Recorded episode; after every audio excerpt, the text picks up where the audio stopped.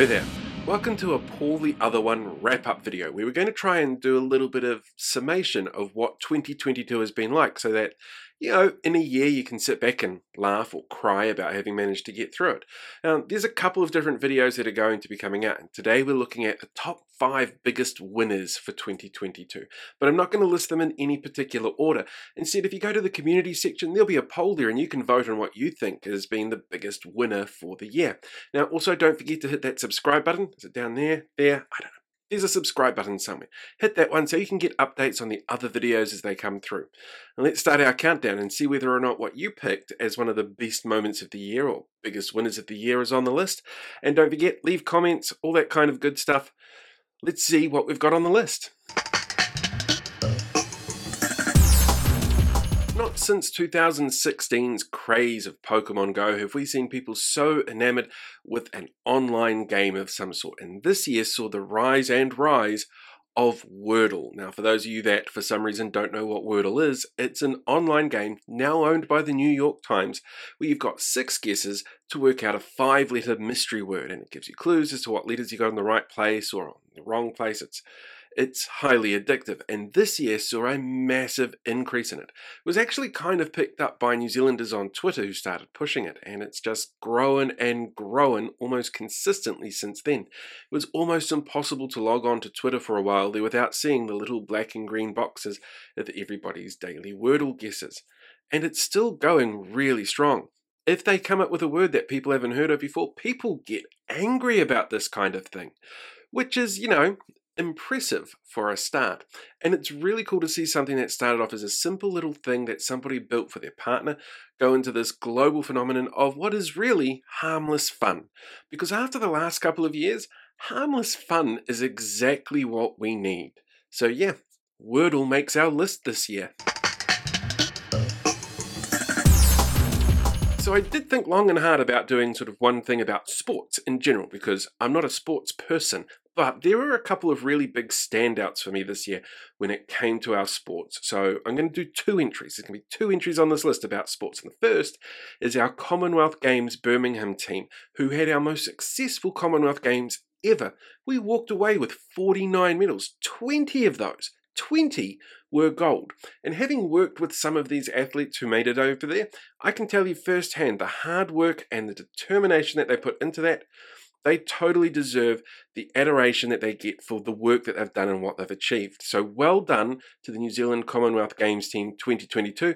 Let's see if we can repeat it again for the next one.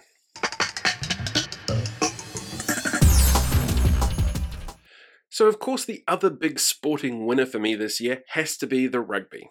The women's rugby, the Black Ferns.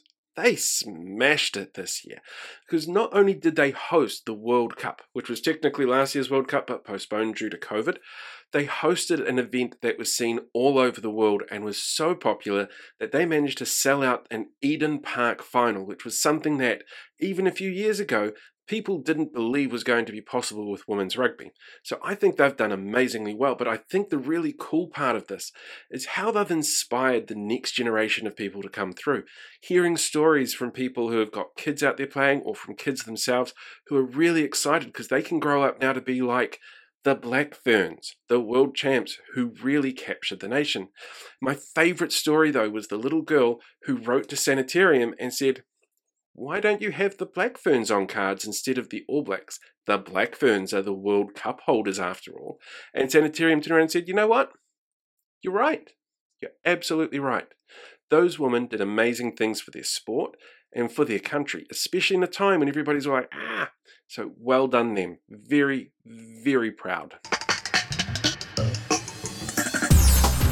Now look, not every winner can be somebody that you want to cheer, but I'm afraid that's the case with this one, and that's COVID nineteen. You see, twelve months ago, we had just gotten out of, Auckland had just gotten out of a one hundred seven day lockdown and went into a really interesting traffic light system that was based on a whole bunch of different factors like indoor versus outdoor settings, whether you were vaccinated or not vaccinated.